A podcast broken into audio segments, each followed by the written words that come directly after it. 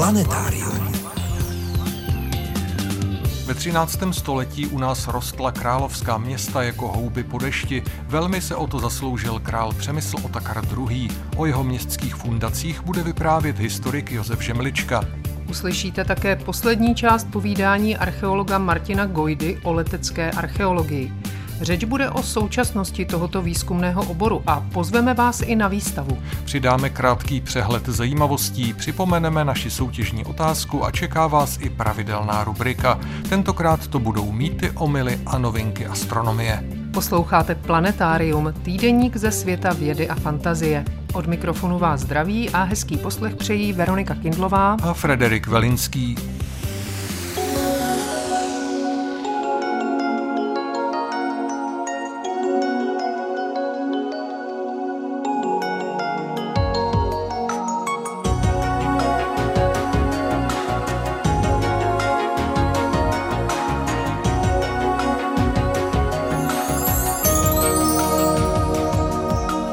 Začneme přehledem zajímavostí nejen ze servisu České tiskové kanceláře.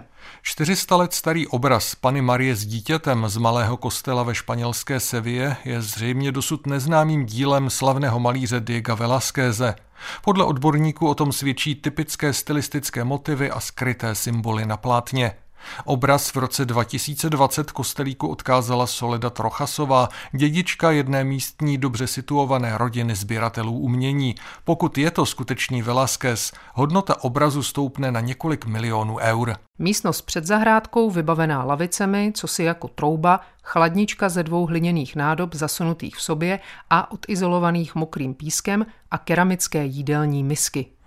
Archeologové z Pensylvánské univerzity a také univerzity v italské Pise odkryli na jihu Iráku 4700 let starou hospodu, kterou navštěvovali hladoví a žízniví Sumerové v Lagaši, jednom z nejstarších městských států Mezopotámie a Blízkého východu vůbec. Vikingové, kteří se v 9. století plavili do Británie, sebou přivezli koně, psy, možná i prasata. Až dosud se mělo za to, že zvířata brali místním vesničanům. Nové nálezy společně pohřbených zpopelněných kostí zvířat a lidí v mohylách v hrabství Derbyshire podle odborníků svědčí o tom, že zvířata měla pro vikingy velký význam a byla pálena na stejné pohřební hranici. Analýza stroncia v jejich kostech potvrdila skandinávský původ. V prosinci 2, v lednu dalších 10. Astronomové oznámili objev 12 nových měsíců Jupitera. Podíleli se na něm observatoře na Havaji a v Chile. Jde pochopitelně o malá tělesa o průměru mezi 1 až 3 kilometry. To znamená, že jen některá z nich, zhruba od 1,5 kilometru výše, budou mít nárok na to, aby dostala jména. Jupiterova rodina měsíců nyní čítá celkem 92 těles, k kterým jistě v budoucnu nějaká další přibydou. K objevování malých těles sluneční soustavy bude použitelný i teleskop Jamesa Webba, píše na svých stránkách Cosmonautics.cz. Ukázalo se to při analýze údajů nazbíraných během kalibrace přístroje MIRI pro střední infračervenou oblast, kdy jeho zorným polem prolétla planetka o průměru nějakých 100 až 200 metrů. Vzhledem k tomu, že se nachází v hlavním pásu planetek a je od nás více než 100 milionů kilometrů daleko, jde o unikátní objev.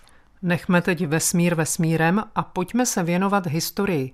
Jak jste určitě zaznamenali, loni na podzim zaplavili internet vtipy o ruském Kaliningradu, česky Královci. Tohle město prý založil Přemysl Otakar II. A tak by si na něj Češi mohli dělat nárok. Uběhlo ale jen pár týdnů a internetová legrácka vyšuměla. Ono to s tím Královcem bylo jinak. Přemysl Otakar II. Se o jeho založení osobně nijak nezasloužil, na rozdíl od řady jiných měst. Za chvilku si o tom povíme víc.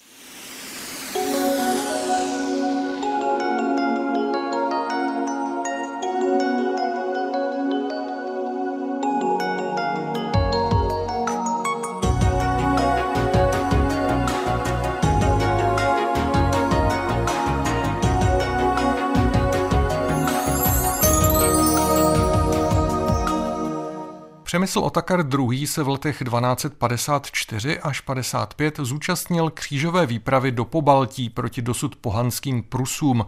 Dokonce stál v čele spojených vojsk, sestávajících nejen z profesionálních sborů šlechty, ale také z členů řádu německých rytířů. Jak píše ve své knize o Přemyslu Otakarovi historik Josef Žemlička, tažení dosáhlo Baltu, vzbudilo zájem a skončilo bez ostudy, což nebývalo samozřejmé.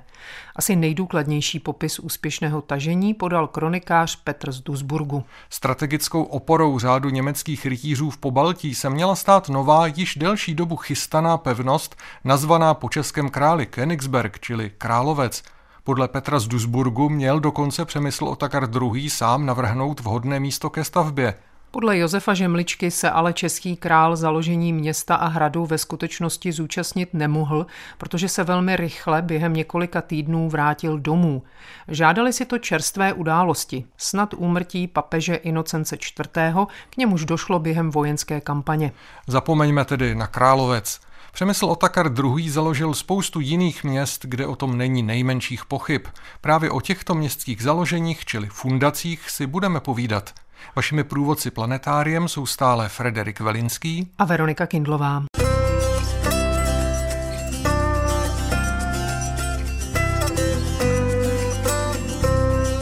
Vydejme se tedy spolu do 13. století. Jak už jsme se zmínili, životu a době Přemysla Otakara II. Věnoval velkou pozornost profesor Josef Žemlička z oddělení dějin středověku Historického ústavu Akademie věd České republiky v Praze. Právě Josefa Žemličky jsem se pro začátek zeptal, jak velké území bylo v době největšího rozmachu pod vládou Přemysla Otakara II. To území se dá určit celku jednoznačně. To samozřejmě byly Čechy a Morava, kde vládl Přemysl jako český král. Dále to byly Rakousy, ale ne v tom rozsahu, jak je dnešní Rakouská spolková republika, ale víceméně to byly dolní a horní Rakousy. A součástí té Přemyslovy říše, jak říkáme v úvozovkách, bylo i Štýrsko, centrem ve Štýrském Hradci nebo v Hradci. A nakonec to byly Korutany s centrem v Klagenfurtu, plus krajina, to je zhruba dnešní Slovinsko. Tam všude všem vládl jako vévoda rakouský, vévoda štýrský, vévoda korutanský a k tomu ještě je třeba přičíst Chebsko, které nebylo ještě tehdy součástí českého státu a bylo získáno teprve v průběhu 60. let 13. století na krátký čas a teprve definitivně až v roce 1322. Janem Lucemburským. Kromě toho ten Přemyslův vliv sahal daleko na jih, ovládal tam oblast Akvilejského patriarchátu spíš svým vlivem než jako vojenskou mocí a dokonce jsou známy i styky Přemyslovy s Veronou, s Florencií a s těmi významnými severoitalskými městy. K tomu zakládání měst královských a hradů docházelo na celém tom území nebo převážně v Čechách? Samozřejmě docházelo k tomu tam, kde měl Přemysl na to pouvoir, to je tedy především v Čechách a na Moravě, ale současně známe i městské fundace Přemyslovy v té mimočeské oblasti, třeba Bruck an der Mur, to je významné město na pomezí Štýrska a Rakous, dále to je Leoben, a uvažuje se také o Radkersburku, v tom cípu rakouském na hranicích se Slovinskem. Takovou nejzajímavější asi fundací, to jsem se ji nechal nakonec, to je město Marchek na hranicích Rakouska vlastně s dnešním Slovenskem, je to při řece Moravě. Marchek byl založen víceméně na uherské hranici, měl tedy chránit Moravu a Rakousy před uherskými nájezdy a toto město se vlastně dodnes zachovalo téměř v celistvosti, zejména jeho hradby, které se vinou v délce asi 2 nebo 3 kilometrů. Je to velice působivá lokalita. 13. století je u nás vrcholným obdobím zakládání královských měst a také hradů. Proč právě tehdy jich bylo založeno tolik? Nebyla to jen nějaká libůstka tehdejších panovníků ani Přemysla Otakara II. Jako takového, říká historik Josef Žemlička. Mělo to svůj důvod. To souvisí s rolí 13. století vůbec v našich dějinách. 13. století bylo dobou takové, dalo by se říci, evropské nebo aspoň středoevropské modernizace. Byla to doba, kdy vrcholil vlastně přechod na peněžní formu renty, no aby sedláci měli kde tedy nějakým způsobem tu svoji úrodu zpeněžovat, tak musel být k dispozici samozřejmě také městský trh. No a ve 13. století právě ten vrchol zakládání měst se pojí s osobou Přemysla Otakara II., i když vlastně řadu měst založili už jeho předchůdci, Přemysl Otakar I. v závěru své vlády, potom zejména Václav I., no ale ta hlavní vlna spadá do 50. 60. let 13. století. Doznívá potom ještě za Václava II. No a takovou tečku za tou zakládací vlnou vlastně založení nového města pražského Karlem IV. v roce 1348. Hrady ty byly zakládány vždycky někde poblíž těch měst, jako na obranu? No tak některé hrady byly přímo budovány v těch zakládaných městech. Některé opodál z těch hradů je asi nejznámější Bezděz. Nedaleko, asi 20 km severně od Bezdězu, vzniká hrad Děvín, který se ovšem potom dostává do rukou Markvarticů. No a samozřejmě to byly i další hrady. Jak jsem říkal, ve městech takový nejznámější a nejlépe uchovaný je městský hrad v Kadani, která také jaksi patří městským charakterem do doby Přemysla Otakara II. Když říkáme královská města, znamená to, že z nich král měl také nějaký prospěch, nějaký užitek? No samozřejmě, z toho mi plynuly příjmy, to znamená městská činže, odvody. To jsme již v době, kdy se dá mluvit o Berni, Berně obecná a Berně speciální a právě královské nebo zeměpanské kláštery plus královská města byla součástí toho užšího králova panování, z kterého on pobíral příjmy jako ostatní vrchnosti. Čím se vůbec ty městské fundace z doby Přemysla Otakara II. Vyznačují? Poznají se nějak na první pohled? Mají třeba shodné rozvržení architektonické nebo podobné typy budov? No ano, ta Přemyslova města, ale zase to platí obecně o městech 13. století, se vyznačují především velkým rynkem, velkým náměstím, čtvercovým nebo obdélným. Připomeňme si třeba České Budějovice, kde vlastně dominuje Přemyslovo náměstí. Kolem se vyne šachovnicová zástavba, pravidelná poměrně. Město je tedy obkrouženo hradbami a většinou v cípu těch hradeb nebo v cípu toho hradebního prstence byly zřizovány i městské kláštery, především tedy žebravých řádů, dominikánů nebo minoritů a samozřejmě jejich ženských protějšů, klarisek a dominikánek.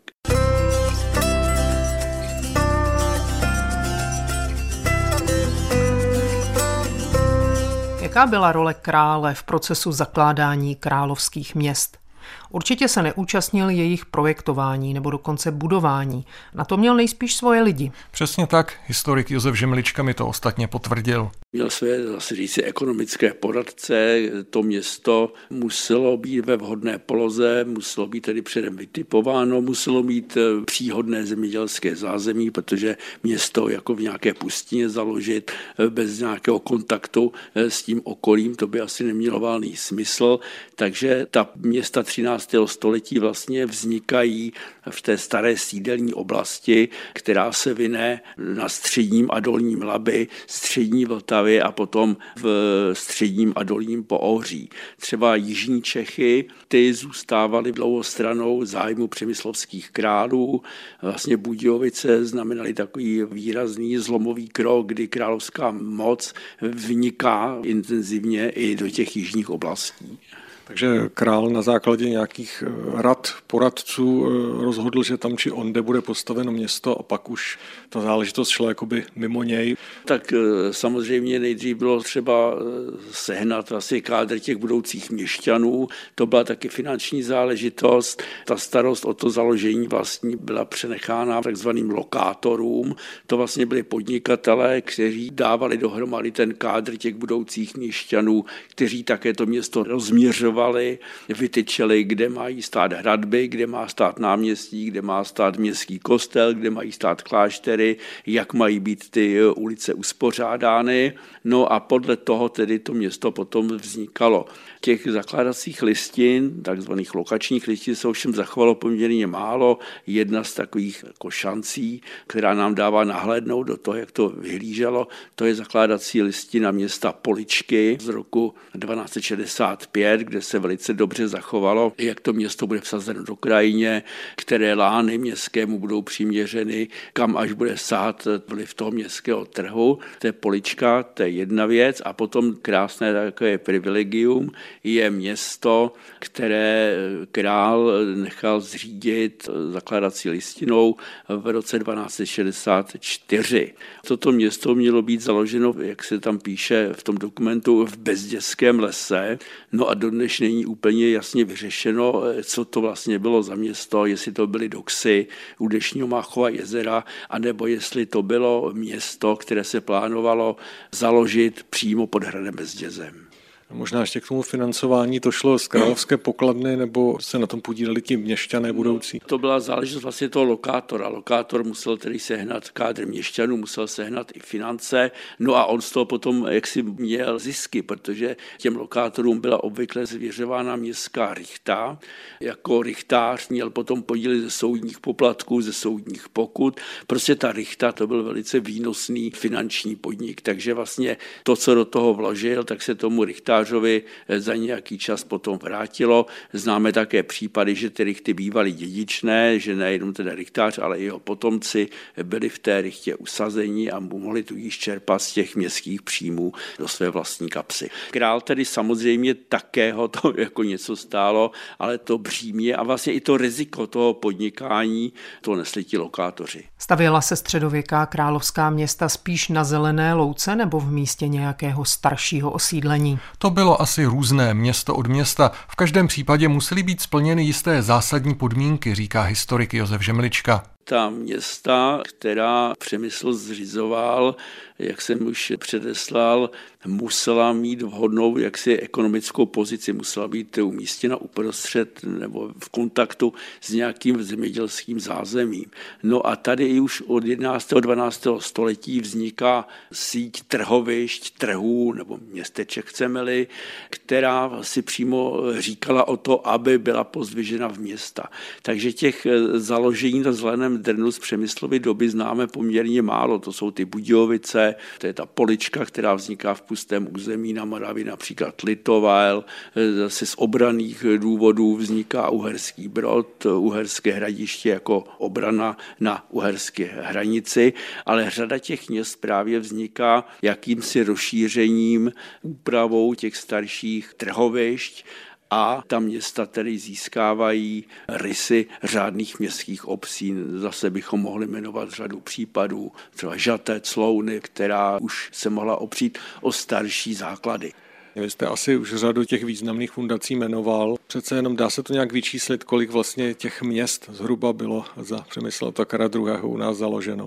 No, ono se to těžko nějak tak určuje přesně, protože řada těch měst, to jenom se můžeme domnívat. Vznikala města velká, mluvil jsem o těch Budějovicích, mluvil jsem o některých dalších, ale potom vzniká řada takových drobných městských center, spíše toho regionálního, lokálního rázu, například Budyně nad Ohří, která ovšem někdy bývá přisuzována Václavovi II., takže není přesně to číslo vyčíslitelné. Ale odhaduje se, že to bylo asi kolem 40 městských fundací Přemyslových.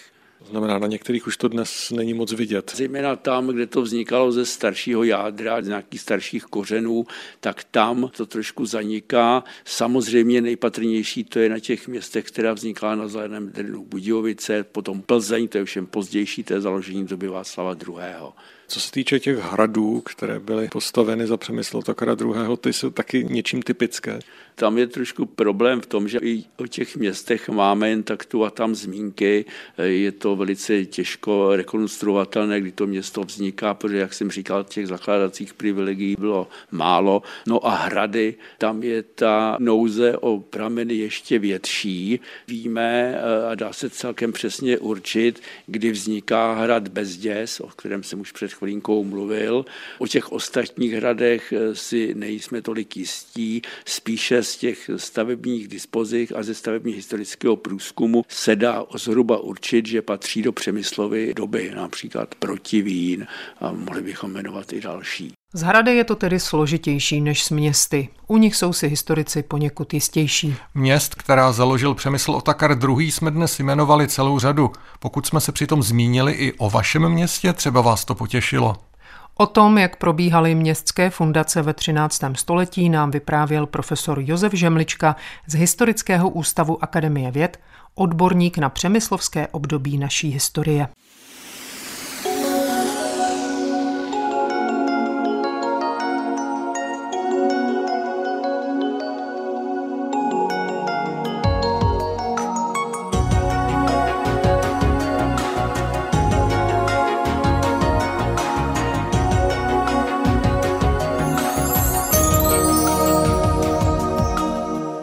Posloucháte Planetárium, magazín ze světa vědy a fantazie.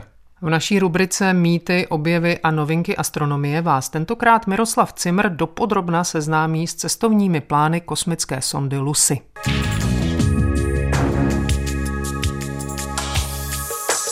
Zvykli jsme si na to, že se kosmické sondy stále častěji vydávají na průzkum bližších i vzdálenějších míst naší sluneční soustavy.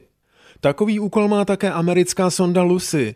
Jméno dostala po kostře předchůdce člověka, kterou v roce 1974 objevil v Africe paleoantropolog Donald Johanson. Mimochodem, tehdy si u toho členové expedice hráli skladbu Beatles Lucy in the Sky with the Diamonds, proto ten název. Lucy, coby kosmická sonda, se na svou 6,5 miliardy kilometrů dlouhou a 12 let trvající pouť vydala už v říjnu 2021. Má zkoumat planetky ze skupiny tzv. Trojanů, což jsou tělesa obíhající Slunce ve stejné vzdálenosti jako Jupiter za asistence planety Mars. Původní plán byl podívat se zblízka na 8 planetek, z toho 6 Trojanů. Ten však už loni doznal prvního rozšíření, když astronomové rozpoznali u planetky Polymele malý měsíček. Podle Rafaela Maršala z observatoře ve francouzské Nice, který se na vědecké misi NASA podílí, nebylo stanovení trasy průletu jednoduché. Jak si to namířit mezi 100 000 planetek v hlavním pásu tak, aby jim sonda byla co nejblíž? Prvním asteroidem, se kterým se měla Lucy potkat v roce 2025, byl objekt nazvaný Donald Johanson. Setkání vskutku symbolické. Johanson, jak jste jistě postřehli, byl onen objevitel pravěké Lucy. Jenže astronomové z expertního týmu nedávno objevili nový první možný cíl sondy. Do cesty se jim totiž připletla malá planetka z vnitřního pásu, která má zatím jen katalogové označení 1999 VD57. A nyní koncem ledna rozhodli, že jí do zmíněné mise nejen přiberou, ale drobnými korekcemi k ní dostanou Lucy mnohem blíž, než se původně počítalo. Započnou s nimi už v květnu. Sonda se tedy s planetkou potká dřív než se všemi ostatními, které má do roku 2033 navštívit. Počkat musí i Donald Johanson. Randevu si 1999 VD57 a Lucy sjednali na středu 1. listopadu. Budou od sebe pouhých 450 kilometrů.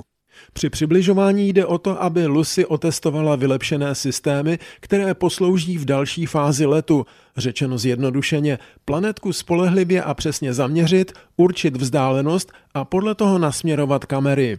Při podobných průletech v minulosti se tohle nedařilo. Výsledkem byla spousta naexponovaných černých snímků prázdného prostoru. Tak snad se teď zadaří.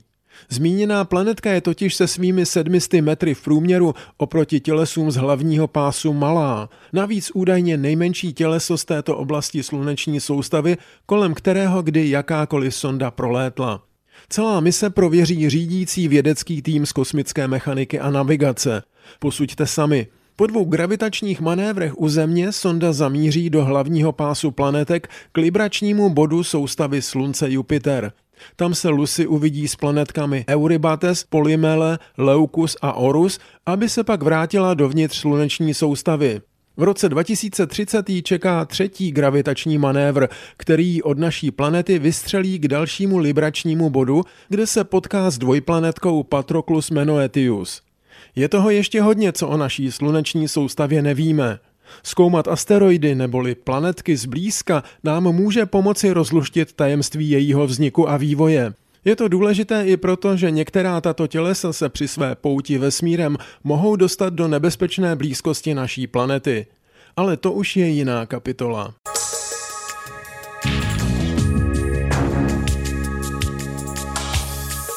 Texty pravidelných rubrik najdete v plném znění na našem webu. Rozhovory z pořadu se tam nacházejí také ve zvuku a částečně i v textovém přepisu.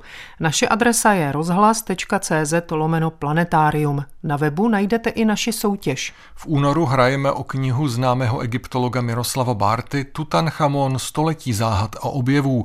Můžete ji získat, pokud správně zodpovíte naši soutěžní otázku. Na Tutanchamonově těle v rakvi byly mimo jiné umístěny 2 dýky v pozlacených pochvách. První měla čepel z tvrzeného zlata, ta druhá byla jiná. Napište nám, z čeho byla vyrobena, případně co dalšího se o ní vědcům podařilo zjistit. Své odpovědi posílejte na adresu planetarium@rozhlas.cz. Máte na to čas do neděle 19. února. Hodně štěstí.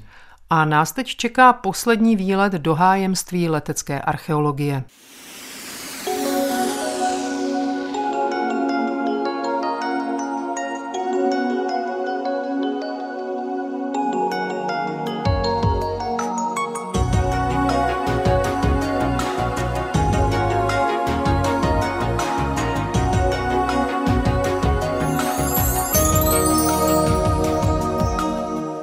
Před 100 lety formuloval britský badatel Crawford principy, na kterých je založena takzvaná letecká archeologie. Pokud jste nás poslouchali minule nebo předminule, tak už nejspíš víte, jak to celé funguje.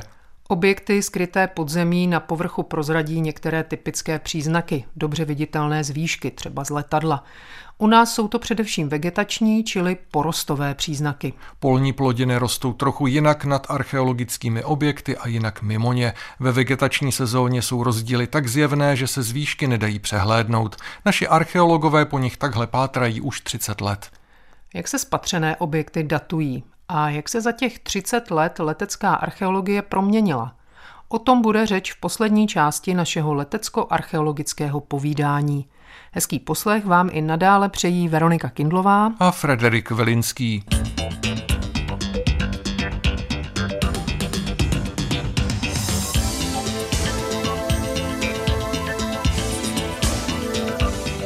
To, že z letadla něco vidíte, ještě nemusí znamenat, že jste si jistí, o co vlastně jde a jak je to vůbec staré. Je možné nalezené objekty rozpoznat a datovat nepřímo pomocí nějakých doplňkových metod? Nebo musí archeologové přece jen občas udělat nějaký kontrolní výzkum, odkryv, položit nějakou sondu, zkrátka kopnout do země? Ptal jsem se na to opět Martina Gojdy z Archeologického ústavu Akademie věd České republiky v Praze a katedry archeologie Filozofické fakulty Západočeské univerzity v Plzni. Ten průzkum se provádí proto, abychom objevili lokality a víme-li, kde ty lokality jsou ukryty, tak je můžeme účinně chránit. To je ten základní primární postulát. Vedle toho samozřejmě je to ten úkol vědecko-výzkumný. To znamená, my jsme to celá ta leta prováděli tak, že se prováděl primárně letecký průzkum, čili nedestruktivní metoda, pak se přešlo u vybraných lokalit na další stupeň invazivního archeologického výzkumu, a to je geofyzika, především magnetometrie v těch otevřených terénech, a třetí potom jsou povrchové sběry. To znamená, chodíte po polích, to děláme často ze studenty, a sbíráte materiál po orbě, čili naorané artefakty, převážně fragmenty, keramiky, ale také i třeba kamenné nástroje, především štípaná industrie, pazourky různé a tak dále. A pak jsou další možnosti, jako je provádění geochemických sond, odběry sedimentů z těch objektů přímo, které jsou zviditelněny na těch leteckých fotografiích. No a pak se občas přistoupí k nějaké konkrétní exkavaci, čili ke zjišťovacímu výzkumu odkryvem, což zase vždycky byly vybírány velmi striktně objekty, které nebyly vůbec předtím třeba známy v české archeologii, anebo jenom velice málo, anebo objekty, které se najednou začaly nějak vyskytovat ve větším počtu, tak se vždycky vzal jeden vzorek, tam se udělal výzkum exkavační, z důvodu, aby se to taky samozřejmě zadatovalo, protože archeologické objekty se často vyskytují na místech, která byla opakovaně využívaná, čili potom, když tam máte nějaký třeba neolitický rondel, pravděpodobně kultovní velký příkopový objekty, ale máte tam zároveň osídlení ještě třeba ze staršího neolitu nebo z doby bronzové, železné a tak dále, tak samozřejmě z těch střepů nepoznáte to, jestli ty střepy, které se nalezly, patří konkrétně tomu rondelu. Čili všecko, jak si by se mělo doplňovat, ale v zásadě platí, že my těch lokalit jsme tady objevili jenom v tom našem programu archeologického ústavu někde kolem 900 asi, že jo, když tomu připočteme z dalších institucí u nás v Čechách, tak je to někde už pomalu kolem 1500 a jestli ten výzkum odkryvem my tady v rámci toho projektu se prováděli na 10 místech, tak je to možná moc, čili to nepatrný vzorek z těch důvodů jednak ochrany, jednak toho využít co největší potenciál výpovědi těch dat z neinvazivního výzkumu. No a jednak samozřejmě to je otázka finanční náročnosti a lidí, kteří nejsou, že jo, a hlavně vytížení teda archeologických pracovišť záchrannými a předstihovými výzkumy na stavbách a podobně. Jak říkám, ten hlavní princip je o tom prostě ty lokality, pokud o nich nevíme, tak prostě mohou být lehce zničeny. Pokud ale o nich víme, přesně kde jsou přesně zamapovány, tak víme do budoucna, že pokud tam povede dálnice, silniční obchvat, pokud se tam bude stavět cokoliv, nebo pokud tam nějakým způsobem třeba hodně často fungují detektoráři a tak dále, tak prostě my víme přesně, že tam je lokalita a pokud například ten investor přesto chce budovat tam nějakou stavbu, tak prostě musí počítat s tím, že se tam provede archeologický výzkum, aby se ty památky zachránily.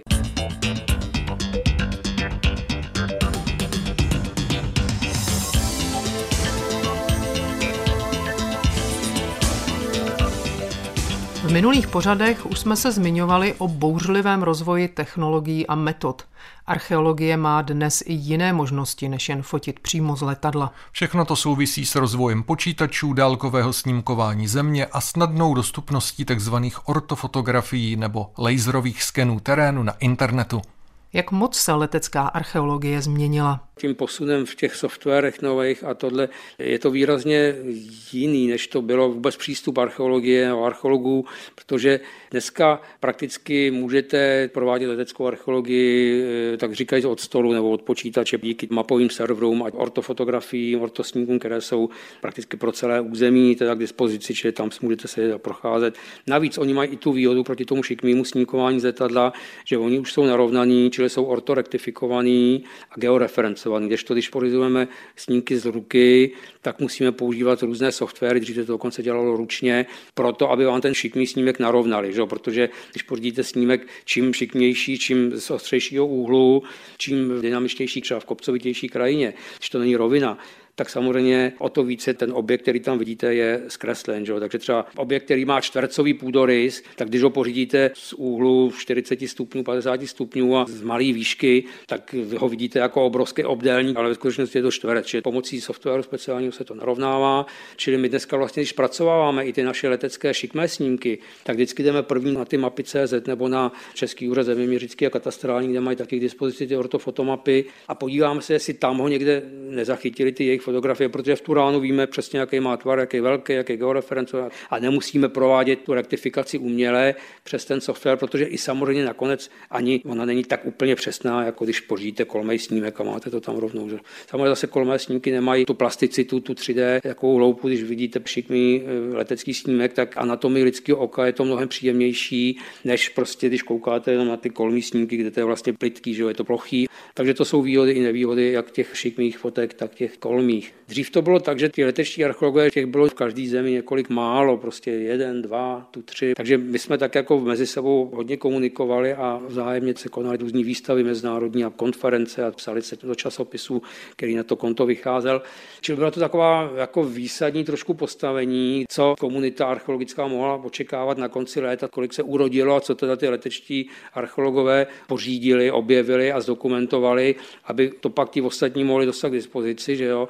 No ale dneska, když jsou tyhle ty možnosti, a teď navíc je to hodně spojený se softwarama různýma, které jim hodně rozumějí a jsou s nimi jaksi v přátelském poměru mladý generace.